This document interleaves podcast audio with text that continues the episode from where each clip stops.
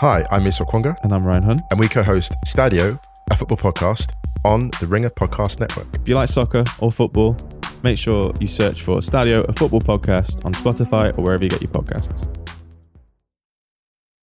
This episode of The Town is brought to you by FX's The Bear, starring Jeremy Allen White, Ayo Edebiri, and Ebon Moss-Bachrach.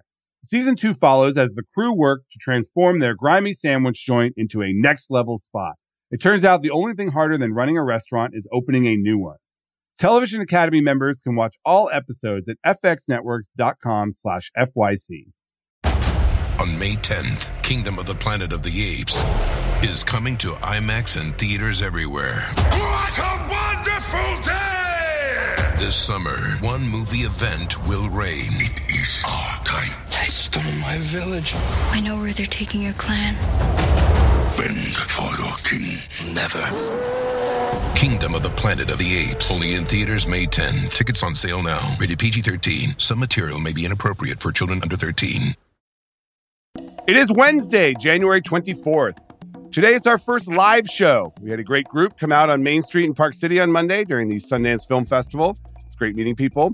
I thought it was only fitting that our surprise guest at that event would be Joana Vicente, the CEO of the Sundance Institute. Joana is a true film industry veteran. She's been running Sundance since 2021, but for most of her career, she's been a film producer, having produced about 40 films working with directors like Soderbergh and Alex Gibney and Nicole Holofcener. She won some awards as well, including at Sundance.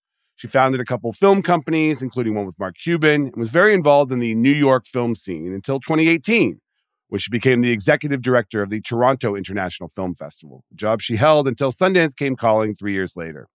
She's got a very interesting role these days because the festival is only part of her purview. We talked about the role of Sundance in the indie film business.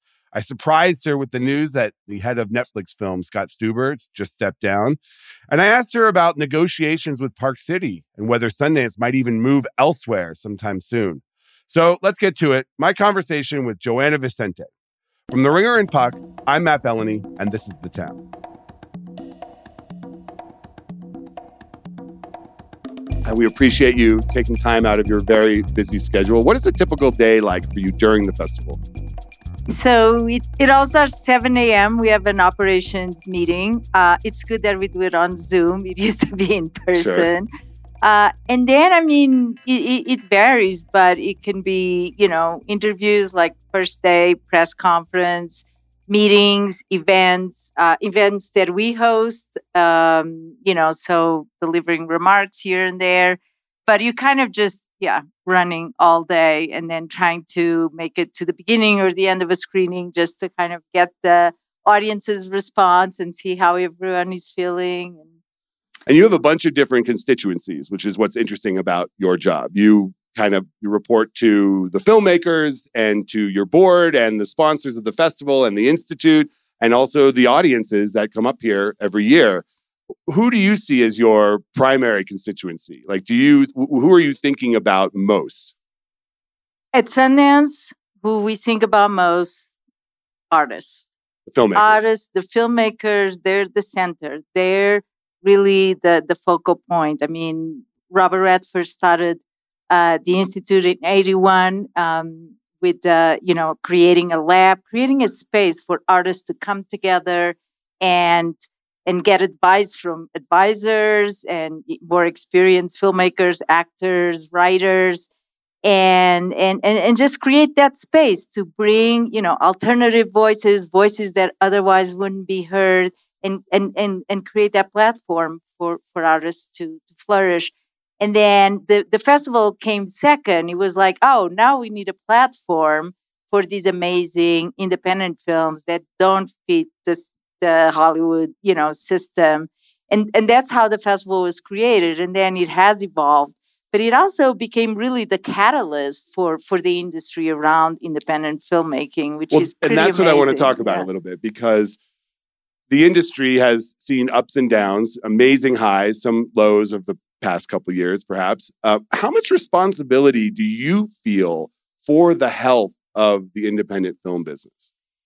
we really need a very healthy, diverse ecosystem. We need a vibrant industry. And, and like, we, do you monitor the sales And are you looking at the charts to say, okay, this year we had 10 sales above $5 million. We need to next year maybe have 20 sales above $5 million? You know, it's interesting. Of course, we love to see that the films are selling, that the films are connecting with audiences and and and that, you know, they're to, you know, that they find homes. We wish that for every film. But we also, you know, I was thrilled today. There was a $17 million sale to Netflix of a, you know, one of our midnight films. Um, but for us, we we look at different measures of success. You know, this is our role is not to create the most amount of sales. Our role is to give a platform for what we think is the most exciting storytelling out there. Is to really be that launch pad for artists that we feel like they're amazing. We need to invest in them. People should invest in them because they are going to be the big filmmakers of our time. But And those are at odds sometimes, aren't they? Because when I talk to film distributors, they will often complain about some of the programming choices that Sundance makes. And you said the first constituency is the artist and to give them the platform. But when you, and I'm sure you've heard this a million times, people complain, oh, the, the films are too niche. They're not mainstream enough. The Sundance programmers care more about giving uh, underrepresented voices a chance for a platform when maybe those movies are not going to be as mainstream as some of the Sundance hits from 15, 20 years ago. When you hear those kinds of complaints, how do you respond? I mean, I go back to the mission of the organization, and, at the heart, we're really an arts and culture organization. So for us, is to give those voices a chance, is to have those ideas that start here, that maybe have a small ripple effect, but then two years, three years later, kind of go into the mainstream. So it's really like, what is the cultural impact? That Sundance has had. And then it's like, look at the amazing storytellers, look at the amazing filmmakers, Steven Soderbergh, uh, Anna Boden and Ryan Fleck, Richard Linklater. I mean, uh, you know, Ava DuVernay, Ryan Coogler, Chloe Zhao. I mean, the Daniels. Look at the last three years. Yeah, there's uh, no other Oscar better track record.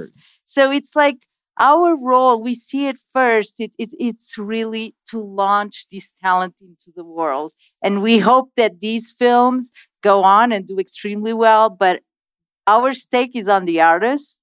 So it, it's really like we, we're putting these films out there, and you know, some might not be extremely commercial, but that's also where you know sometimes it's like transformation happens here. I, I really believe that at Sundance, people come here, don't know a lot about a film. They go, they take a chance. And it's that surprise. It's, you know, having that experience of something that you were not quite sure what it was.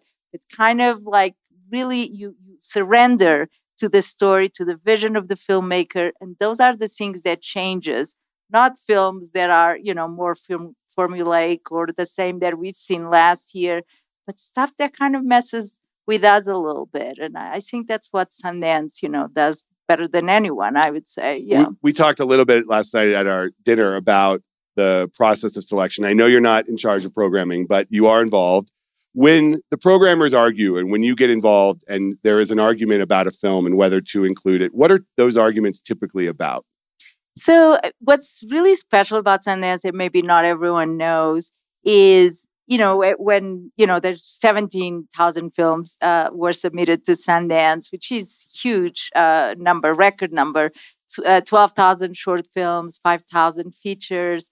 And I mean, the team has a great process to go through through the films. But when films rise to, you know, that level that they're under consideration, the whole team of programmers sees the films and then you know they they meet on fridays. And last year i i was overseeing the festival.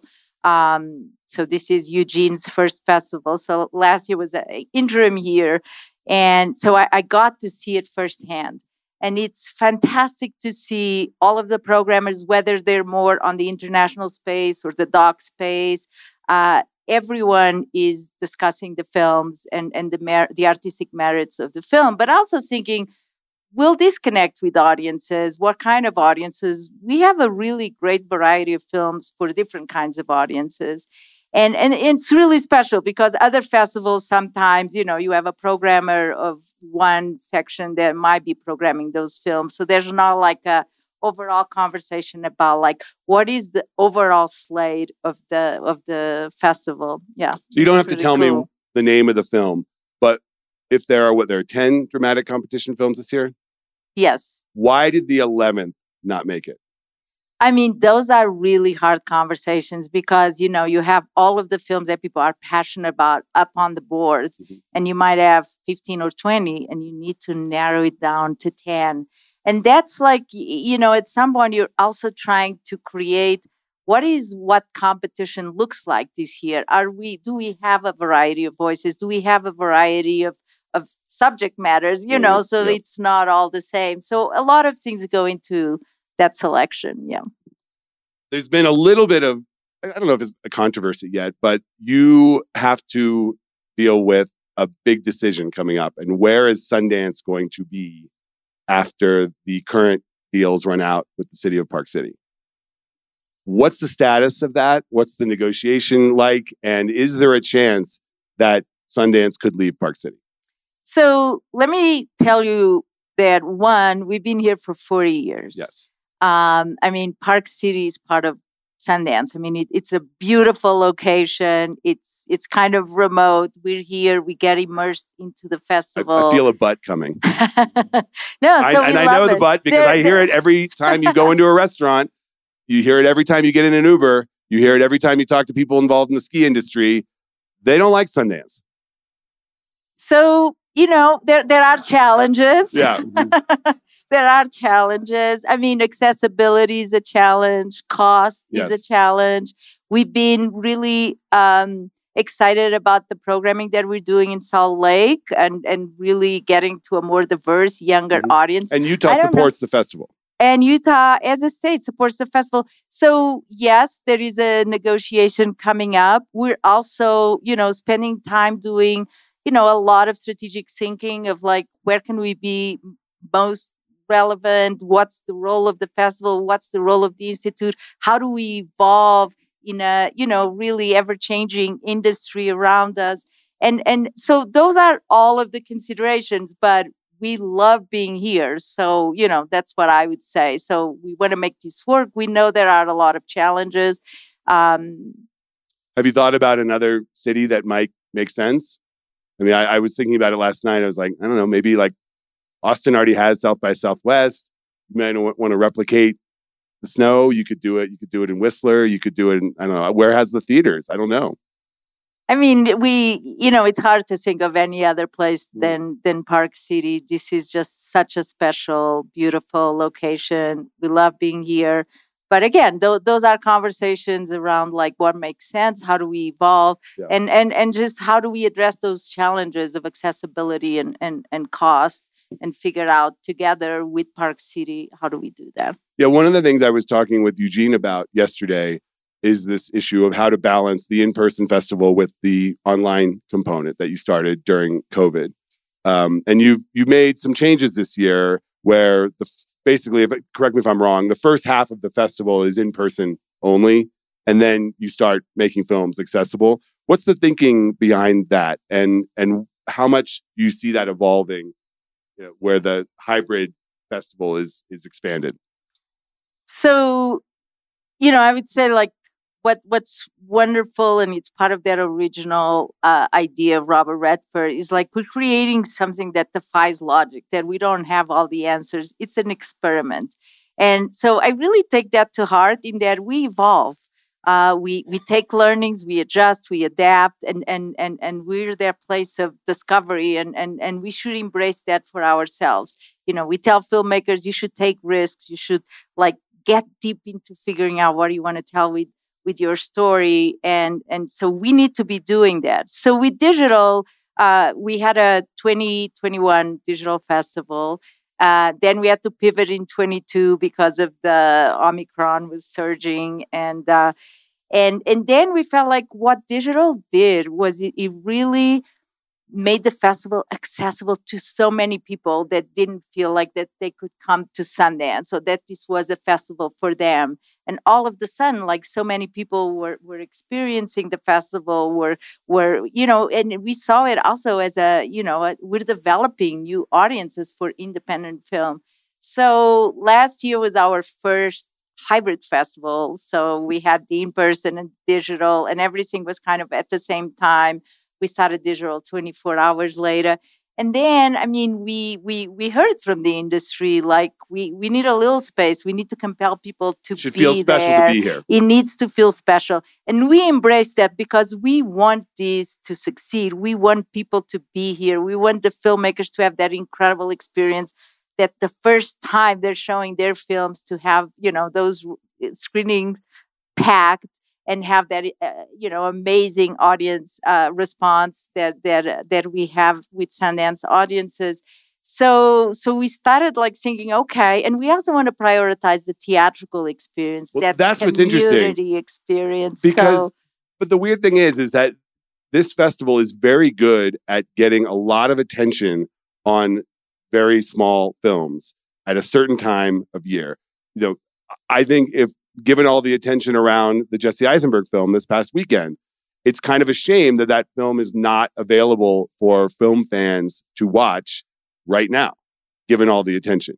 And i feel like sundance did that a little bit with some partner theaters uh, in the past where they had you know you could go to a theater in austin or in in new york and you could see some of the films as they were premiering. Did i get that? Am i making that up? I think my understanding is that the only time we did some satellite screenings was during the pandemic. Might have been were- during COVID Yeah, then. and they were like actually like you know. Um, but that sounds smart to me because there is no you know all the stars come here they're promoting it and yet for the average film fan or someone who can't come here or get you know the pass to watch there those films are not accessible to them until they find a distributor if they find one and ultimately hit a streamer or a theater and there's like a there's almost like a value hole there that needs to be filled I completely agree. But we, what we try to feel, at least with the digital piece, is that it will uh, start on Wednesday for industry and press, Mhm. and then on Thursday it's open to the public, and it's a limited inventory. So it, we treat it like a venue. So instead of going to the Eccles, you have the digital venue. So two thousand people get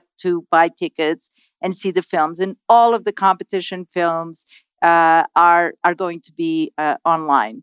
So, I mean, so that's what we're trying to do. But I agree with you that we obviously, um, and and those are conversations that we want to have. It's like again, how can we help? Um, you know, figure out how all these films find a home. Like, wh- what's our role, or where can we be helpful in that distribution exhibition piece? This episode is brought to you by Jiffy Lube. Cars can be a big investment, so it's important to take care of them. I once got a car that I started out with 25,000 miles on. I got it to over 200,000 miles because I took care of it. You know how you take care of a car? You take care of the maintenance, the oil, the brakes, all that stuff. And if you don't, you can have a car just completely fall apart. When your car needs maintenance, head to Jiffy Lube. They provide automotive excellence at speed. Get your oil change, brakes checked, tons of other multi care services. It's all done by expertly trained technicians who actually care about taking care of you and your car. Jiffy Lube, car more.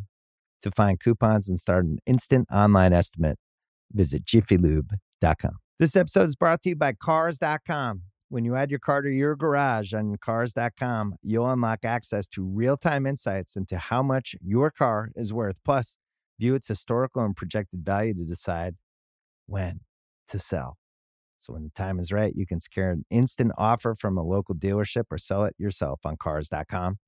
Start tracking your car's value with your garage on Cars.com. one of the interesting things since you've been here, you have changed a couple of other things. What what would you say is the is the biggest change you have made since being in charge of Sundance Institute?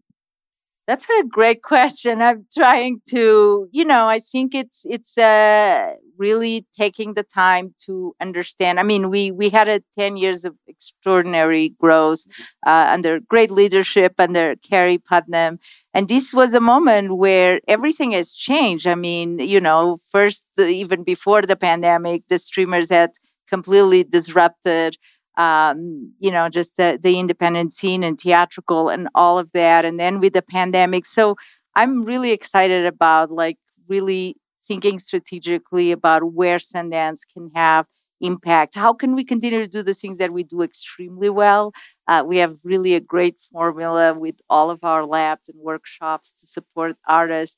But then, where is it that we can make a difference? And and that's really where we're focusing on. And I think, I mean, one of the things I'm I'm really proud this week. I mean, I got so many people to say we really understand what Sundance is about, and we feel that we're part of a community, and we understand the why and to me that's a big you know that Yeah, that's, that's a big big thing because you know sometimes people didn't even understand that this was a nonprofit there we do a lot of work year round and that the festival is really a man- manifestation uh, of that work But the the times for all festivals, it appears, is are tougher post COVID. Um, you know, we saw what happened at TIFF, where they lost their presenting sponsor and Bell, and you know, you a lot of these nonprofits don't get the earmarks from the corporations that they they once did. Um, how much of your job is that, and how do you see the uh, the path to sustainability long term for a, an organization like this? Yeah, it's been incredibly challenging. I mean, I'm very good friends. Of course, I worked with Cameron Bailey uh, when we worked together at TIFF, uh, and he was the artistic director. And, you know, we talk all the time. I mean, not just Cameron, but heads of Berlin or, you know, Venice or, or Cannes or other festivals. And everyone is trying to figure out how to, you know, not come back because we never go back, we go forward, but like, what's the new model? Um, that is sustainable. Uh, you know, things have changed. It, it, it's hard. It's hard for the industry. I mean, we just came out of a long period of of Yeah, I strikes. I, and this is Yeah. just my personal impression. I think there are probably fewer industry people here this year than I maybe saw pre-COVID, but I think maybe more than last year. I don't. I don't know what your numbers say, but um, it seems that way to me. for sure more than last year. I think last year, you know, was a little tentative. Sure. You know, it was kind of first year coming back. Uh, but you know, a lot of people, you know, have their budgets cut. So maybe instead of sending ten people, they send three. Yep. Uh, so we definitely see that. Um, you know, sponsorship. We we've been very lucky. We actually have, have amazing partners who have like stuck by us, and and and they've had terrific activations uh, throughout throughout these first five days. Um, but it, it, it is, and then philanthropy. I mean, we also really rely uh, on a lot of donors who believe deeply uh, in in the mission of Sundance, and that you know overall is down in the U.S. I think at least fifteen percent in the arts and culture um, you know space. So i mean we we're trying to figure out like what is the right model? I think we can't just continue to do the same and expect different results. So it's like how do we adapt to these new realities but also what are other opportunities where should we be looking at uh, what are we really good at and how can we take advantage of that Let's talk a little bit about the general film business because I know you have a unique perch in that you're watching it all, all year and you're seeing the different moves that the companies are making. We saw today the head of Netflix film, Scott Stuber, step down. Um, he's arguably the most powerful person in film. Netflix is making more movies per year than pretty much any other company in the world. Um, what does that tell you about what's going on? I mean, Scott was a big proponent of the theatrical experience. And I know within Netflix, he was a guy who wanted their movies to be in theaters. And that's not the Netflix business model. Um, I don't know if that was the reason he left. I mean, I think he has another opportunity, but it's an interesting time right now because it's unclear what the appetite is for independent film at the traditional film studios and the companies that have really floated the business for the last five years, the three major streamers. It's kind of unclear what their goals in the space are, too. I mean, how do you see it?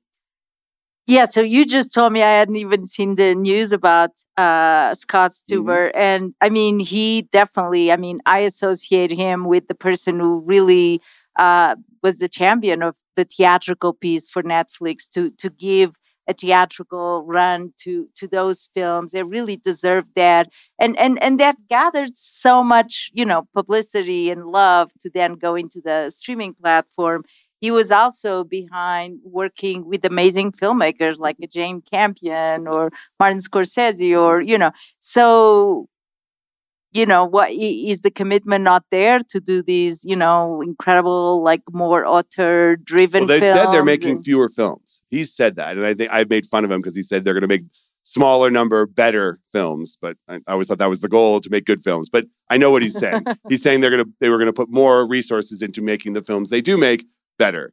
Uh, but i don't know how much of the piece of that puzzle is independent films. Netflix used to have a very clear dichotomy on the kinds of movies they want they want a mix of movies and there was a big independent film component i don't know how much they're into that as much these days I mean, I just hope that all of the streamers and everyone just understands like at some point you can't just have more of the same, you know, like when you have the algorithm say, now you should see that. I'm like, well, I just saw something just like that. Why would I want to see the yeah. same? Also, and- for movies as well that come out of Sundance, last year the big sale was Fair Play, which was a $20 million deal at Netflix. And I would argue that Netflix may not have been the best platform for that film and getting it to an audience and making stars out of those two leads and creating a conversation around that film, which is a very provocative film that could have, in a previous generation, created a pretty big conversation if it had gotten a traditional theatrical release and the marketing that's associated with it.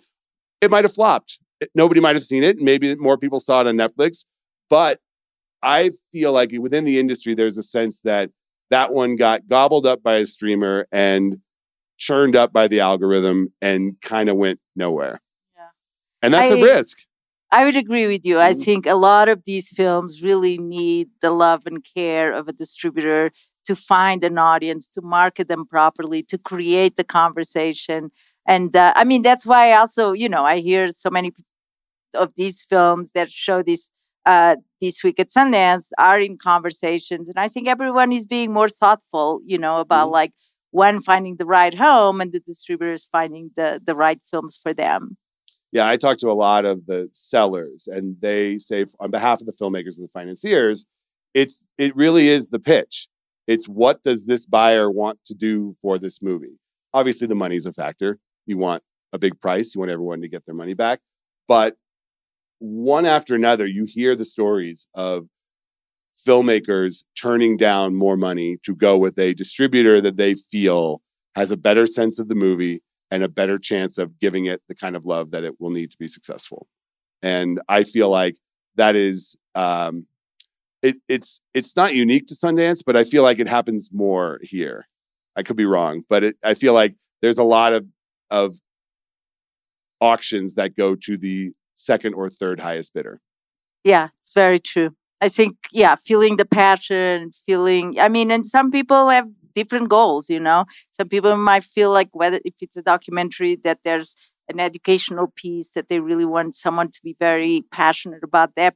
So I think people are approaching it, yeah, more thoughtfully than maybe before. Like, okay, let me take the check and not be involved in the fate of my film. All right, we we have to wrap up. Uh, you've been great, and we'll uh, allow a question or two from the audience. But um, I, I just want to ask you, what do you see if if everything goes according to your plans? What do you see the biggest changes between now and five years from now for Sundance? Wow, I think we we we're in the process of trying to figure that out. And uh, I mean, I think we'll continue to do a lot of what we do here. I mean, just staying like true to the mission and, and continuing to give a platform for exciting new filmmakers. We also see that, you know, filmmakers, artists are working in different mediums, are much more fluid, you know, from TV to mm-hmm. film to experimenting, you know, in new forms of storytelling. So we want to like figure out how that is properly represented in everything that we do. We really want to leverage our uh, digital presence and and being more of an international global festival. I, you know, I, I really feel that you know each festival has a role you know during the calendar year and and and, and the kinds of films that it supports and, and amplifies and i think sundance really needs to own that it does discovery like no one else. I mean we are the place that launches the amazing exciting new uh, filmmakers. So how do we do that? You know really like become that kind of global destination for discovery. And and then how do we use digital to to manifest everything that we do? And how do we engage audiences you know, globally that are excited about uh, independent filmmaking. Can I give you an idea that you've probably already had a million times? Please take it. That's why I love Sundance. What about a tour? What about a tour? In March every year, there's the Sundance movie theater tour where you, for a week in seven cities, you make a deal with a theater chain, and there's a week of Sundance programming from the festival, direct from Sundance, and you go around the country. And I, you know, the distributors that bought those films at the festival, they may not love it, but it's also grassroots marketing for It those is. films if you take it to seven major cities. And it would also allow more moviegoers to buy in to the mission of the festival that can often seem like an elite sort of coastal organization. If you had a St. Louis week of Sundance films where people who live in St. Louis could see, uh, you know, a real pain or some of the other breakouts, and it's baked into the distribution deals that anyone signs out of the festival that oh yeah, this has to play these seven cities for six seven weeks in March and April. I think people would be into that. It might you might even make some money. I think it's great. I mean, the great thing about being at Sundance is that it gets everyone thinking, and Mm. you, You've thought of that before. I can't be the first person you, that's you mentioned have, that. you know, it's a gathering place, and Mm. it's a place where everyone is thinking about solutions. About so we're taking it all in, but Okay. All right. I don't know. I don't think we have any more time. We really thank Joana for coming. Thank you very much. All right, we're back with the call sheet. Craig, how do you think the live show went? I think it went great. We had a sold out crowd. Yeah, A hot spot on Main Street. I thought it was fun. it was fun. Uh, we did a little special live call sheet segment during the show that didn't really work for the pod. So we are not using that. We are instead talking about Oscar noms that came out yesterday. Uh, what'd you think? I, uh, can we not talk about the snubs? I'm so sick of the snubs. I love talking about the snubs. That's that's I all there you is do, to talk about. like, okay, Margot, Greta snubbed. The other Greta also snubbed. Like, Leo, Leo is a big one. I know. Come on. Uh, yeah, I was I was sad that neither Natalie Portman or Julianne Moore got nominated for May December. I liked them. nor that did. Charles Melton. Nor did Charles Melton. I know. Uh, we talked about him on on the show here. Yeah, I don't know. There's a lot of snubs, but there's always snubs. You know, the Academy has diversified so much over the past decade, where a lot of foreign members have joined, and then lo and behold, every year people are surprised that foreign films make it into the Best Picture race. We've got Anatomy of a Fall. We've got Past Lives. They're going to necessarily push people out. I mean, the fact that uh, Greta Gerwig didn't get in, but Justine Triet did for Anatomy of a Fall, that I think is the result of the diversification of the Academy to more foreign voters because that is a foreign film. So that's going to happen. I don't, I don't, I don't know why people complain about it, but so I'm going to do two predictions today from the Oscars. I'm going to do one easy one, and then I'm going to do one that's a little bit out on a limb, and you can feel free to debate me on either one. The, the, the obvious one, I think this is now sewn up. Oppenheimer is winning Best Picture. It hit all its categories. It got 13 nominations across the board. Every category they thought they had a chance of getting, they got. No other film is like that. There are misses on almost all the other contenders, including the big ones, Barbie and Killers of the Flower Moon. So I think Oppenheimer has that sewn up. Do you disagree? No, I think you're right. Uh, the real question is they have 13 nominations. The record is 11 wins, I believe, by Lord of the Rings. Oh, I, yeah, I don't know if they'll get there. I don't know if they'll get there, but you know, there's this theory that's floating around that it, there's going to be an Argo effect because Greta Gerwig did not get nominated for director, just like Ben Affleck didn't for Argo, and then it turned around and won Best Picture. I don't No. know that the backlash will be as sustained, and I don't think it will ultimately stop the Oppenheimer juggernaut. Now we've got six weeks until the Oscars, but who knows? That year that Argo won, there was no like behemoth like an Oppenheimer up against it. I think that was the Zero Dark Thirty year, but there wasn't any massive, ma- you know, major film that Yeah. had 13 nominations up No, against uh, it. it's it's obvious. If you take three steps back, it's obvious Oppenheimer's going to win. So my less obvious one, and this one I think they, I'm probably going to get people pushing back in certain categories. I think there is a very strong chance, and I will go out on a limb now and say that Netflix will win zero Oscars this year. So this is basically just saying that Maestro and May December will not win anything. Well, true. And they had a couple of other swings that they, you know, they, they got a lot of nominations. I mean, if you look at the leaderboard, Netflix is second to Disney on the overall leaderboard. Disney, uh, which includes Searchlight, which has Poor Things, Disney had 20 nominations. Netflix had 18. Then you do Universal and Focus with Oppenheimer and Holdovers. They got 18 as well. Apple had 13, thanks to Killers of the Flower Moon. And then you go down the list with Warner Brothers with nine, A24 and Neon both had seven. And then you go down from there. I'm not counting the shorts categories, the three shorts categories. They have a couple of nominations there as well. But I think the way it's lining up here, the fact that Netflix did not get a nomination for the Jon Batiste documentary, American Symphony, which had it gotten a nomination, likely would have won. If you look at the big six categories in particular, Netflix doesn't have a real strong contender in any of those. You could make the argument for Maestro, but I just don't think it's got traction in those big categories. You could look at the best actress and supporting actress category. They have Annette Bening and Jodie Foster for Nyad. I don't think either of them is winning. And if you look at adapted screenplay, sorry, original screenplay, they have Samy Burch for May December. That is their best chance, I think, for a major Oscar. I just don't think it's going to get there. But I could be wrong on that one. And then you go down the list of all the others. They have uh, a, you know sporadic nominations in all these different categories, but it you know I don't think they'll win in sound, for instance. I don't think they'll win you know, it's going to be, in my opinion, it's going to be an Oppenheimer, not sweep, but close to sweep. And that could leave Netflix out in the cold. Well, they've had an okay week, so I think they'll be. yeah, fine. I know they'll, they'll have to be they'll have to settle for their five billion dollar WWE deal uh, that they just yeah. signed and their 13 million subscribers that they just uh, announced. Uh, pretty good week for Netflix. They did part ways with Scott Stuber, the head of film. We'll talk about that on the show in the future. But uh, yeah, I don't think Netflix has to cry. But in the awards race, we know they want the Best Picture Oscar. They've wanted it for 10 years now. And it's going to be, I think, another year where they don't get it. All right, that's the show for today. I want to thank my guest, Joana Vicente. I want to thank producer Craig Horlbeck, our editor, Jessie Lopez. And I want to thank you. We will see you later this week. This episode is brought to you by State Farm. You might say all kinds of stuff when things go wrong, but these are the words you really need to remember. Like a good neighbor, State Farm is there. They've got options to fit your unique insurance needs, meaning you can talk to your agent to choose the coverage you need, have coverage options to protect the things you value most. File a claim right on the State Farm mobile app and even reach a real person when you need to talk to someone. Like a good neighbor, State Farm is there.